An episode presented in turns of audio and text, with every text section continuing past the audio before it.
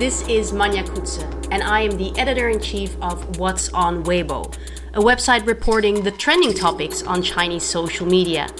And this is the second What's on Weibo podcast. Before diving into the topic that everyone was talking about on Weibo this week, I first want to go over a few other topics, news topics that were trending on Chinese social media this week. Starting with a new coronavirus outbreak in Qingdao in Shandong province. It was big news on Weibo and elsewhere this week because from Sunday to last Tuesday, there were a total of 13 new confirmed COVID 19 cases in the city, all linked to a local hospital. And it's been reported that a CT scan room in this hospital had no proper disinfection, and that this was where um, the infections came from, where they spread, allegedly. Well, you could say 13 new cases. Well, in America and Europe, you see very different numbers, and uh, they're doing uh, much, much worse. Why are 13 new cases such big news? Well, it has actually been the first domestic COVID 19 outbreak in China in about two months. And um, you see that China, when it comes to the COVID 19 battle and the way they've been handling this crisis, it is very much uh, an all or nothing approach. So you see periods of extreme control, as we've seen in Wuhan at the start of the epidemic, followed by periods of relative freedom. I think you all saw these images and videos of people having this major pool party in Wuhan. Well, that's because, you know, they've had the periods of extreme control so that they can enjoy this freedom again. And what you saw in Qingdao is that once the news came out about these this uh, these new infections, immediately a large scale and thorough contact tracing program was set up with over 800 police officers being involved. And over a period of just 72 hours, 9 million people in the city of Qingdao were tested. And since then, no new cases have been reported in the city.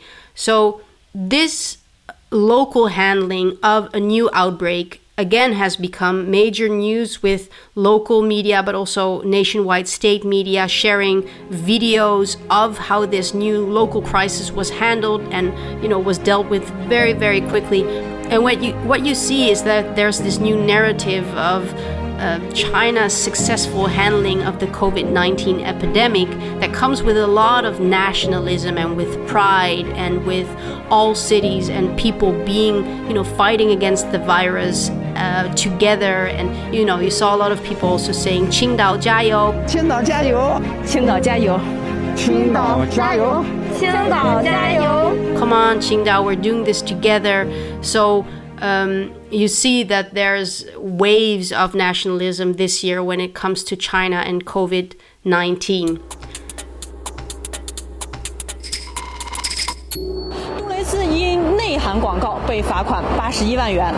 Another topic that was trending this week and really uh, it, it, was very big 1.2 billion views on weibo alone was that condom and sex toy brand Durex has been penalized by chinese regulators for publishing ads that are allegedly vulgar and sexually stimulating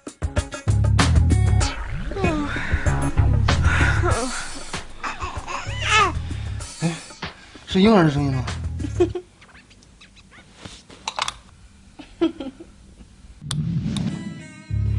？Well, Durex was fined 810,000 yuan, which is over $120,000 uh, already earlier this year. It's only that the news hasn't come out until now. And the reason that they were facing these penalties is because they've violated China's advertising laws. And these advertising laws make it illegal for companies to display any violence, um, any to to have any obscene or scary or superstitious content in their ads. There are many more regulations when it comes to China's advertising laws, and a lot of it is gray area. It's not really clear when, as a company, you are crossing the line. Well, some guidelines are very clear, like you cannot use China's national flag in your ad, for example. But for Durex, of course, it's a real challenge because they are a condom and sex toy brand. So they are always, you know, playing with words and uh, being a little bit edgy. And, well, according to regulators, this time they crossed the line. Why it became such a big topic is also because the Durex brand has been hugely popular on Weibo ever since it first joined the platform. And they've been on Weibo since 2010 for over a decade. So they're really one of the early brands to uh, to join the platform as they did for really smart marketing purposes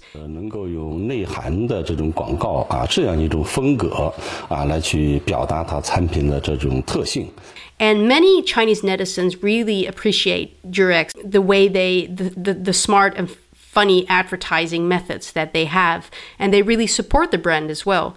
And um, this time now that Durex has con- gone trending again for, for facing these penalties, although some people about the ads in question, they think, okay, maybe this went a little bit too far, but others say it's just funny.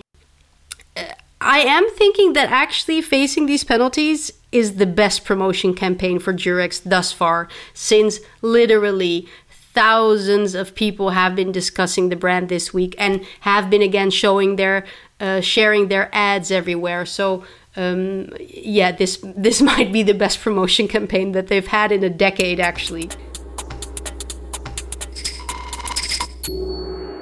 Let's go on to the next topic. It was quite noteworthy. Maybe you've seen a video on Twitter making its rounds. There was a local opera performance in a small town in Zhejiang that unexpectedly turned into a huge state fight when a drunken man stormed on stage and started attacking the performers.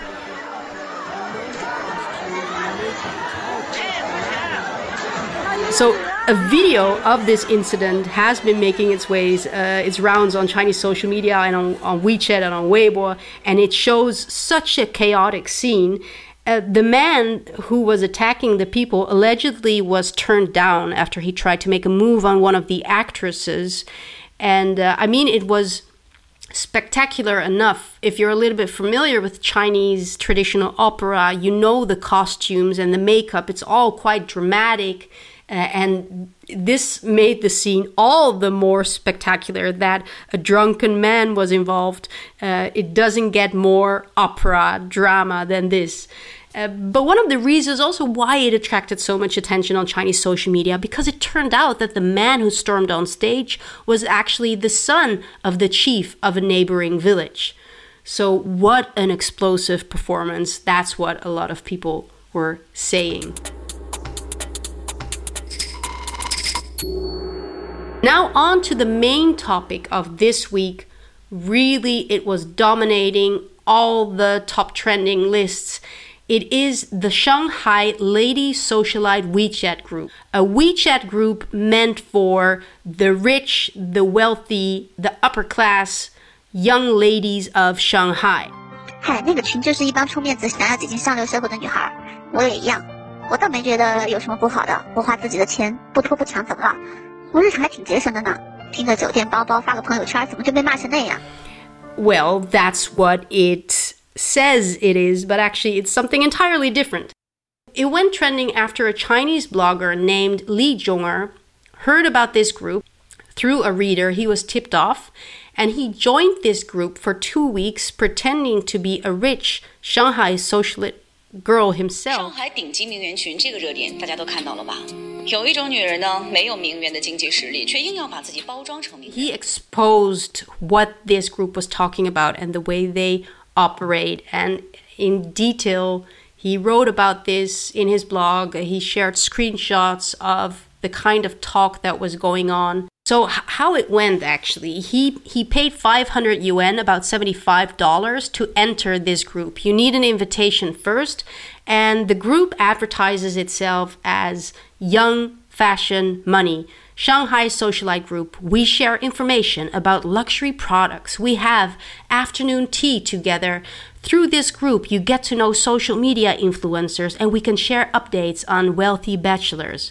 So, actually, this is something that Li Zhong'er was also expecting to find, and he was very surprised to find that this group was more of a group buying project. It was like a Groupon chat group. All these women were actually not that rich and wealthy and glamorous as they uh, posed to be on their social media accounts. They were actually um, group buying into experiences together. And he was sharing all the screenshots and all the juice on this. And just to make it clear, because this might still sound a bit vague, what, what these women were doing um, during the weeks that Lee Jong joined their group. For example, they shared the costs for an afternoon high tea at the Ritz Carlton in Shanghai. Usually, this afternoon high tea is for two people. Well, they would share the costs with six people, so each person paying 85 yuan, and then they would take turns to attend the high tea.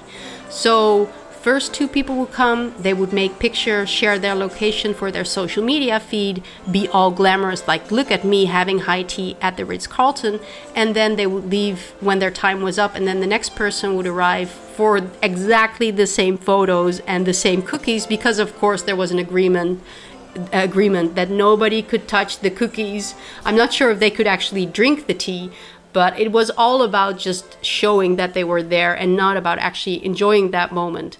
Another example is they split the costs for a 3,000 yuan hotel room, a $450 hotel room, uh, also at the Ritz, and they shared the costs with 15 members. Each member paying 200 yuan, $30 for, yeah, for what? Actually, for just visiting the hotel room, taking a picture there, sharing their location again on their feed, making people believe that, you know, oh, they're just celebrating another Tuesday at the Ritz being all glamorous.